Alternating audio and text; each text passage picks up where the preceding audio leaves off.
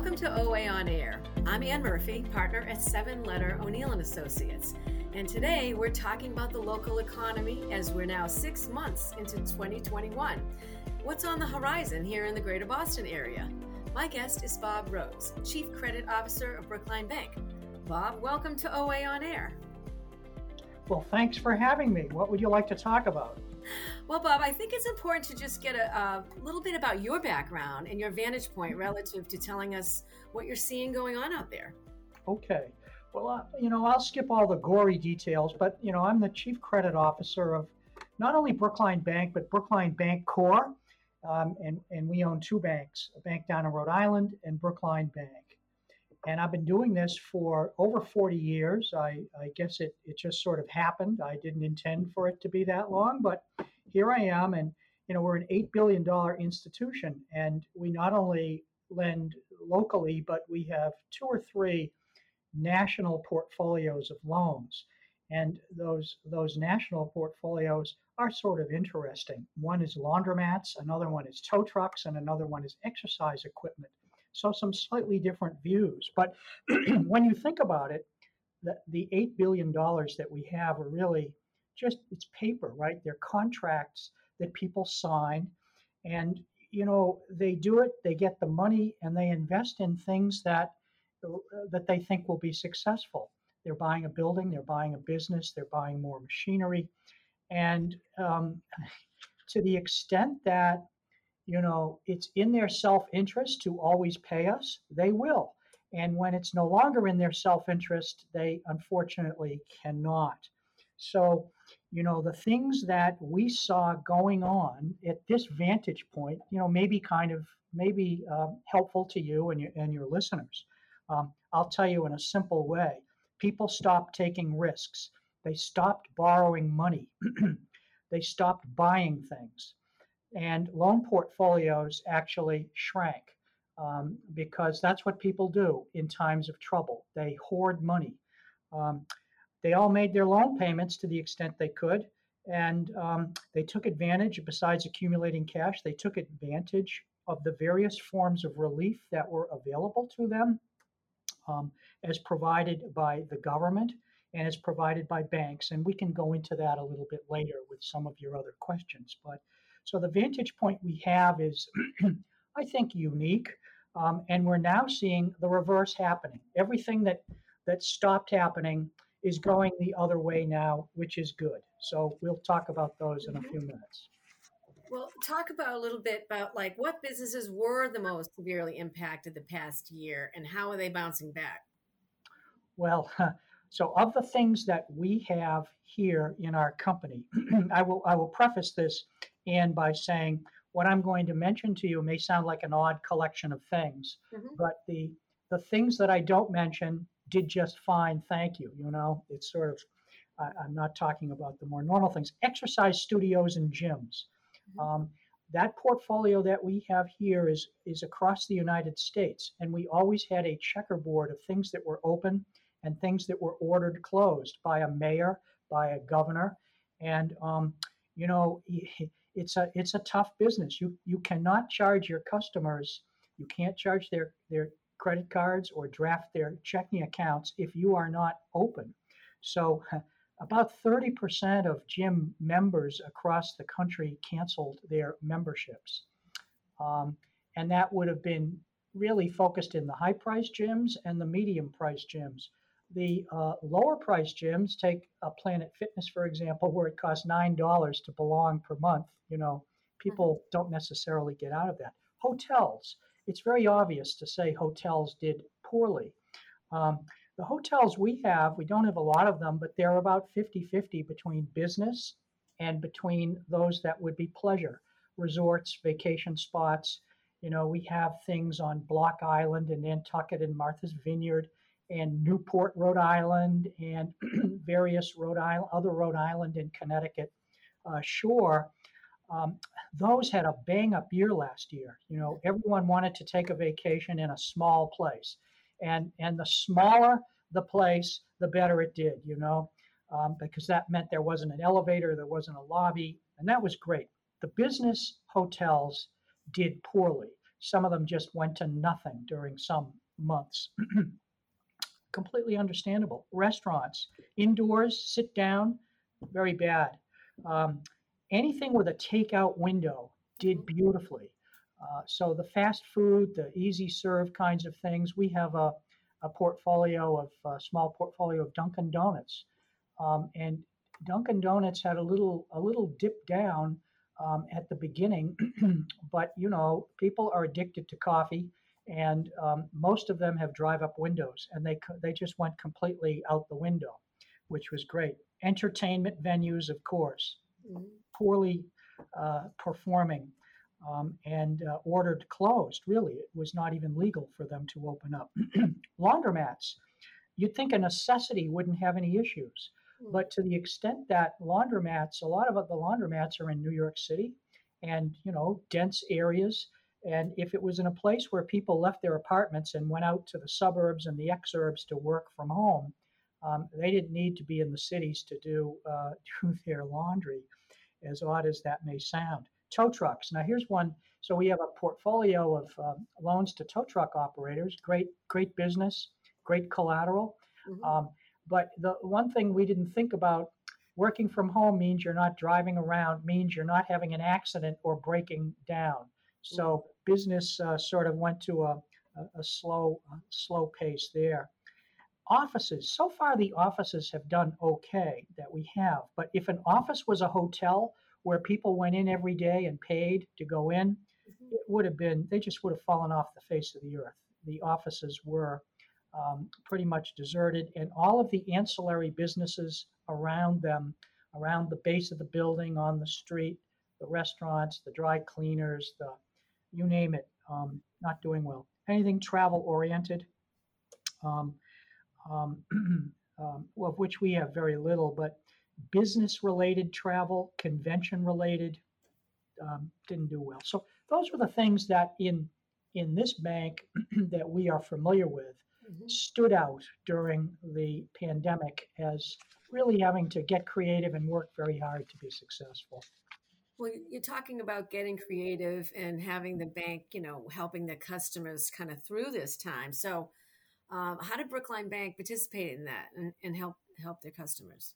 Yeah, two two or three things we did. You know, the first one was granting deferments of required payments to customers, and that can take a couple of forms. The most common one is stop paying us principal and only make an interest payment on your loan.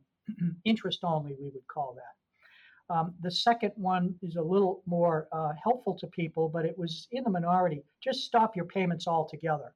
So Brookline Bank was not alone in doing this. This was really ultimately done by almost all banks across the country, um, providing 90 day moratoriums of p- required payments in those ways that I just mentioned. Now, what was what was kind of interesting to me, the first place I ever saw this in my career, I'll have to um, uh, tell you that was in the blizzard of 78. So mm-hmm. I was, you know, I was in my 20s and I was working at Shawmut Bank of Boston, and the blizzard of uh, 78 hit. And when we finally were able to go back to work, any customer that said, I'm sorry, I've been very hurt here, I need a, a, moratorium on my payments to get through this, this mess, even though it was short lived compared to the pandemic. Um, we were happy to do that. First place I saw that. But hurricanes, floods, and other disasters this is this is always done to help people. And the national portfolios that we have that I mentioned to you, um, you know, wherever there's a hurricane, we seem to have a laundromat in that town, and you know, we're happy to help people. But upwards of 20% of our customers, 20% of the $8 billion, um, received some form of payment deferral. Those have fallen down to below 1% right now. You know, those that remain um, are in um, you know, sort of in, in places that are still struggling with the ability to be open or closed, et cetera. The second thing was um, a government program. You know, banks are used by the federal government to dispense aid and help to people in difficult times. And the uh, very popular Paycheck Protection Program, you may have heard people mention the PPP loans. Mm-hmm. Essentially, it's free money. Um, you know, there are requirements that I think the program is now stopped. You know, all the money's been lent, but um, you know, certain business expenses were eligible for um, assistance of the PPP program, and we made over $600 million in PPP loans to our customers. Um, and these loans are the great part, the thing people love the most about these are they're forgiven in the end.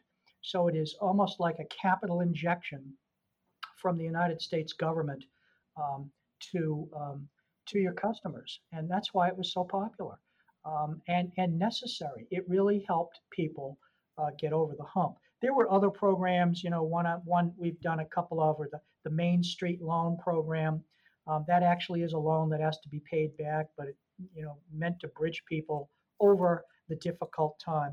But you know, it we like to help our customers. We want them to be successful. We don't want them to fail. And we were happy to do these things during this time frame. Well, looking at like the broader picture of like what the current status of your local economy is, is it a positive outlook right now? Is it holding steady, or how would you look at it? Um, and it's so positive that it's shocking. Um, you know, and and if you had asked me yesterday, I, I would have been less positive. But let me give you some examples. So in the last three months, um, we have had two economists speak with us here at the bank about what's going on, and these are these are people that you see on the evening news, uh, you know, on the stations that you watch. Um, you know, very experienced people. One of them was in last week, and um, I have never heard economists speak in such ebullient terms about the recovery. Uh, things like uh, these are the roaring 20s all over again, or uh, this is a recovery like you have never seen before, and it is going to go on for two years. Um, you know, they talk about things like the GD, GDP growth of five or six percent two years in a row, back to back.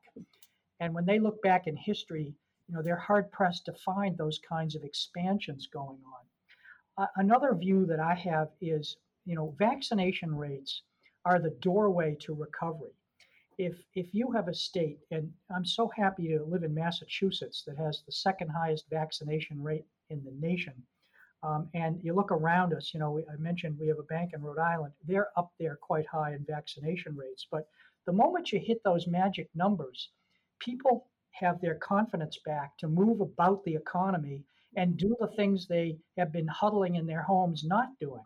So that is that is like a prerequisite to having a nice recovery.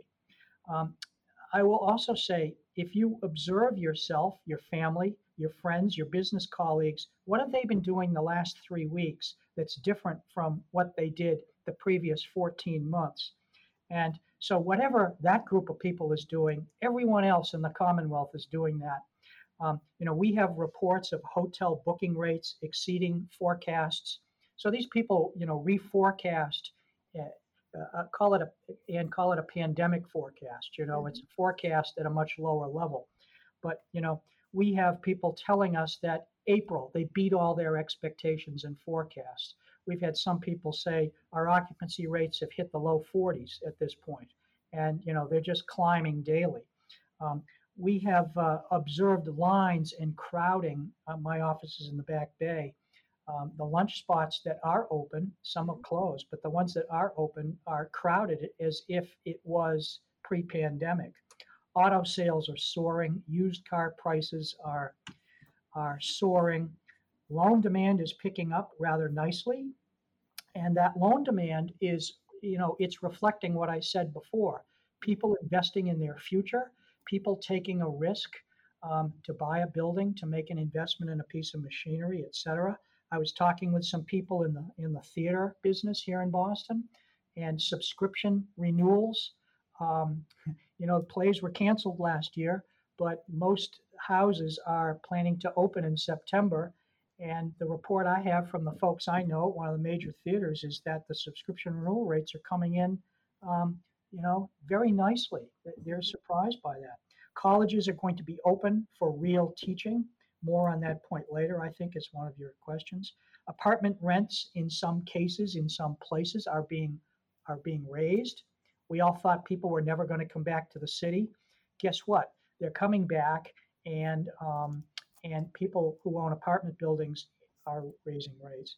Um, yesterday, uh, we have a committee here in the bank that that we set up during the pandemic, early in the pandemic, of board members and a few members of executive management um, to talk about what you know a very objective uh, and unbiased set of guidance from from these outside directors. And they're in they're in the following industries the restaurant food industry education at the college level commercial and military aviation um, and real estate in all forms commercial industrial office and residential real estate and for the first time we've met i think four times in 14 months.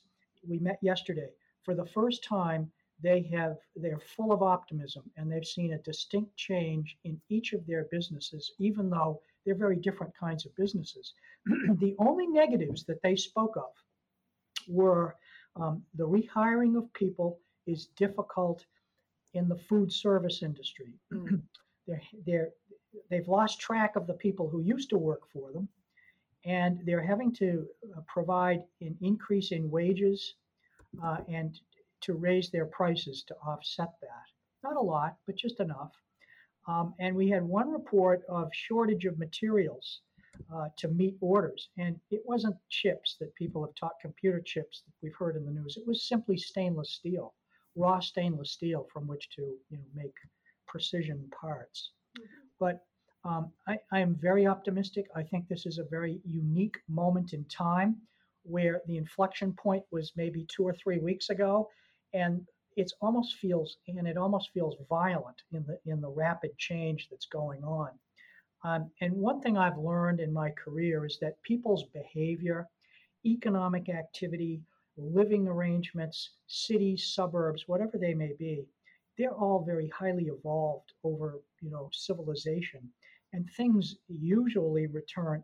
They always return uh, very close to what they were before whatever the disaster was, whether it was a war, a recession, or, or, or a depression, and yes, a public health crisis.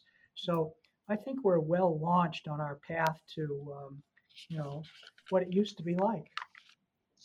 Well, a couple of things to uh, talk about specifically about returning to life as normal, as we say.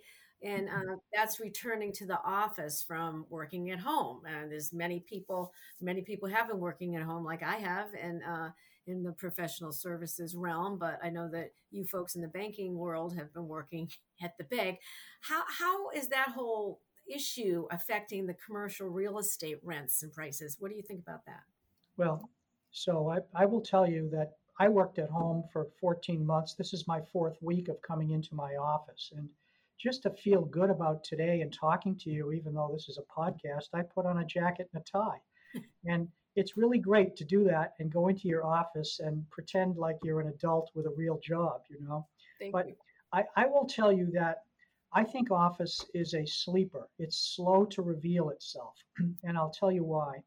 The first thing is everyone says we're going to begin to sort this out starting in September, August or September. I hear that over and over again.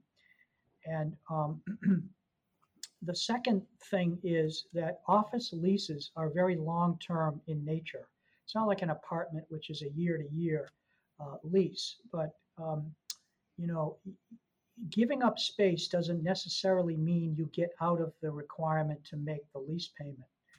Um, and the, the bigger the company, you know, the longer the the more space that's taken, the bigger the building, usually the longer the term of the lease. Mm-hmm. So even if people plan to do things, shrink their space requirements, I think that um, uh, they're not going to get out of it as easily. I will also tell you that the trend was already there. Um, we've been working at home for some time in various ways, but it's become more normal to do this. We have now transcended health issues, and it's now becoming a matter of personal convenience. And to some extent, workers are going to expect the flexibility when they start to come back full time. Um, and if you don't give it to them, if you don't give the option to them, they'll quit and go to work for someone else who will. So I've surveyed my own staff. And so when you talk to them and say, well, what, do you plan to do? You know, and you, you, I, I sort of know what they plan to do, but they all say, oh, we'd like to work two or three days in the office and then have two or three days at home. That seems to be the standard answer, no matter who you are. And that's legitimate. I was thinking that way myself for a while. But when you ask them, would you be willing to give up your office to have that flexibility of two to three days? Because if everybody does that, we're going to have some extra space, and maybe some of you can be hotel people. You know, you can hotel it in a in a mm-hmm. group space or move around when you come in. And they all go, no, we don't want to do that. You know, we don't want to give up our offices. We need that. So, I think that you know, one day in and four day, I'm sorry, one day out and four days in, in a mix and match kind of thing that may come more down to, oh, the plumber's coming to the house today. So rather than ra- in the old days, I'd race home at two o'clock when he was going to be there at three and spend the rest of the day at home.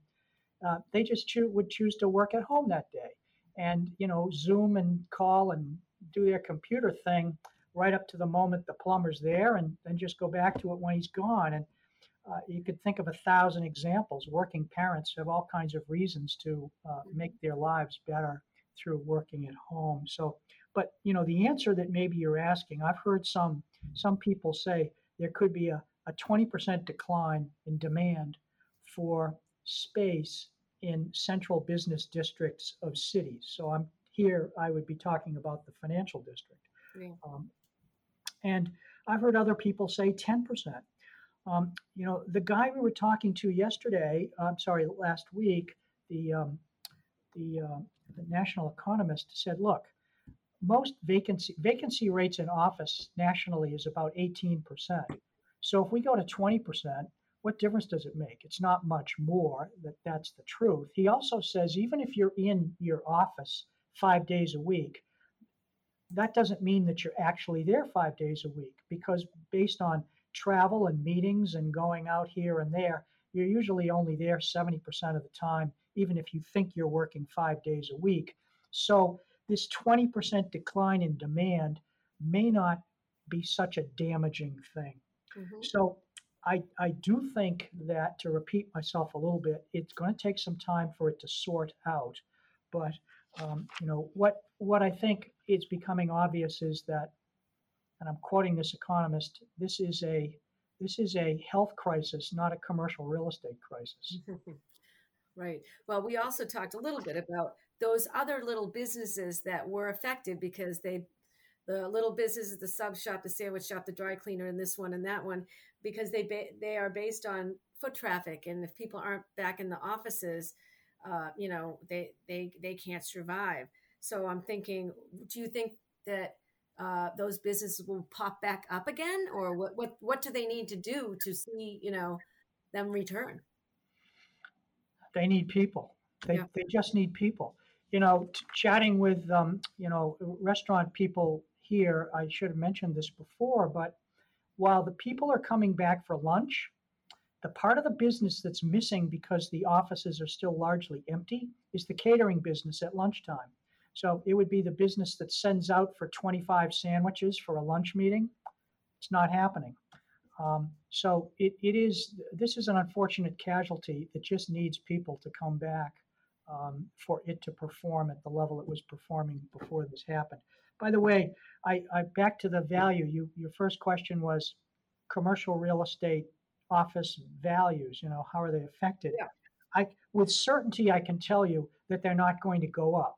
Um, that's for sure. And and so the demand to buy office buildings, build office buildings, is just sort of is dead for a while. And you know, demand for that is not going to come back. Values aren't going to aren't. I'm not saying they're going to fall, but I'm saying they may stagnate for some time um, until we sort out the long-term need. Uh, we did touch a little bit upon the um, the industry. I call it an industry of higher education because of the thousands of students who come back every year to the Boston area. I think I saw a, a statistic once like 300,000 students pour in. Of course, their parents come too, and you know, friends and that to like see them off. Uh, how important is that sector to the local economy? It, I'm, I'm, glad you asked. It's huge. um, it, it's a big deal. And from the beginning, you know, in Massachusetts, from colonial times, education was a big deal. Um, and, you know, it's also a big deal in Rhode Island, right? Providence is filled with schools. Um, but, um, you know, it is, a, it is a leading industry and it also is sort of the headwaters from which technology, um, medicine, defense, venture capital, all those things. Go over to Kendall Square and look around and see what you see. You know, it's just amazing. And that wouldn't be there if the schools that are over there weren't there. But, um, you know, we pay a lot of attention to this. you know, we're not unusual here, but if I look at the zip codes where students live, whatever it may be, Cambridge, Somerville, um, Allston, Brighton, you name it, right? Um, um, the um, we have we have 500 million dollars in loans in in those zip codes, and there's nothing unusual about that. They're apartment buildings, they're offices, they're they're stores, um, you name it. But uh, you know, when the kids come back, all of those businesses uh, in those zip codes get that extra injection of energy from you mentioned the kids, their parents, their friends, going out to dinner, shopping over at Copley Place when they come to visit Junior, you know? And um, so I have heard from very uh, reputable, reliable sources that all the kids are coming back, um, you know, full time, no hybrid, in class, real teachers standing in front of them. They're going to come back. Um, and if they're not vaccinated, they're going to have vaccination booths set up to vaccinate the kids and they'll isolate them for two weeks somehow. Yep. The international students are the big question. Um, so, international is 5% of total students in the United States, but in Boston, it's 15% of, of the local student base. And we're, we're fortunate, you know, Northeastern is second in the nation of the number of foreign students. 16,000 uh, kids come to Northeastern from other countries. And Boston University is number 10 in the nation. They're taking in 11,000 students from around the world. And, you know, that doesn't include everyone in between. But um, so, and China, by the way, provides 35% um, of of the international students in the whole country. So, you know, their return is important because it's like the icing on the cake, you know, or it puts the shoes on the baby, um, you know, taking up, you know, things that aren't taken up by domestic people, right? Right. Space in classrooms, apartments, off campus, you name it. And so their return is based on vaccination rates in their countries. It's based on opening borders between countries travel restrictions, and we're you know we're reading about the Biden administration planning to relax some of those travel restric- restrictions in the very near future.